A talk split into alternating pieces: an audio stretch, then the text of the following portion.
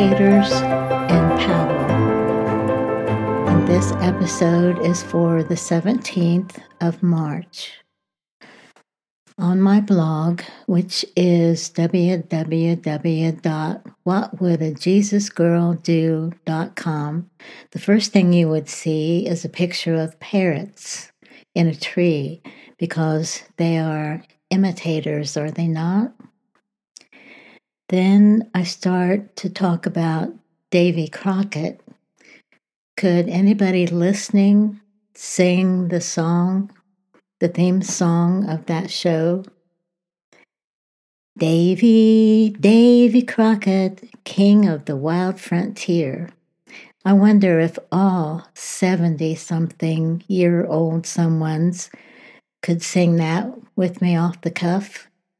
Or how about M I C K E Y M O U S E, the Mickey Mouse Club, and those ears that we wore? What's my point? Well, it has been said that God has a natural law that who or what is the center of our attention is what we become. Think Hitler or gangsters. Think Gandhi or Mother Teresa. Over the weekend, I saw a blurb on TV Power Couples. I wonder what God thinks about that. Actually, no, I don't have to wonder. I think He would consider people like Mary and Joseph, Elizabeth and Zacharias to be godly couples, not power, because power belongs to the Lord. What about this generation of believers in Jesus?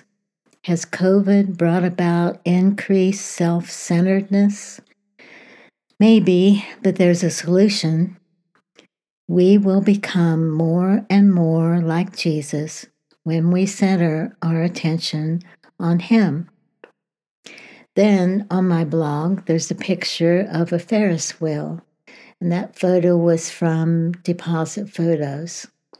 But the Ferris wheel I have in mind, and we saw, Jerry and I saw at the Strawberry Festival in Florida prior to the turn of the century. We came across it on our walk that I described in last week's blog. A group of people were standing near the Ferris wheel no one lined up to get on.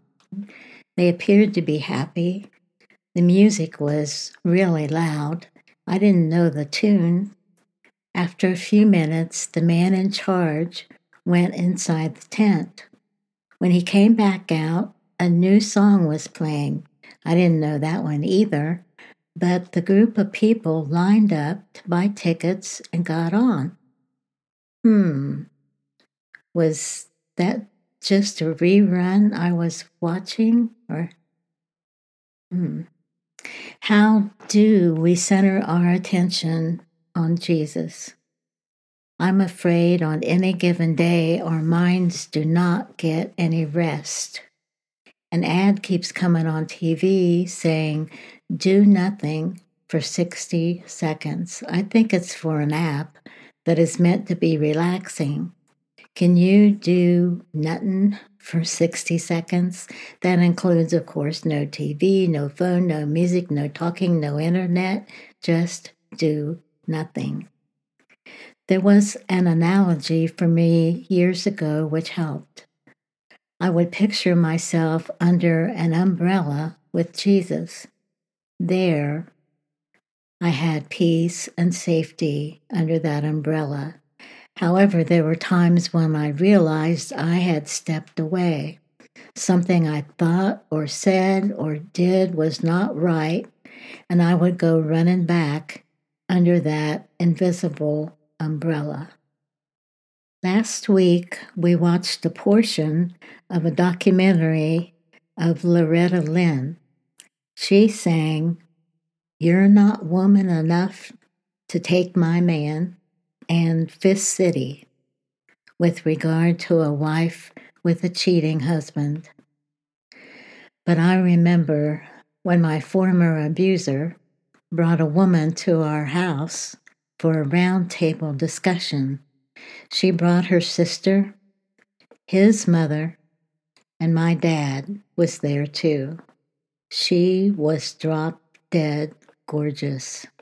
I wrote a poem about that once. After they left, I got down on my knees and told the Lord, I cannot compete with her. I leave it in your hands.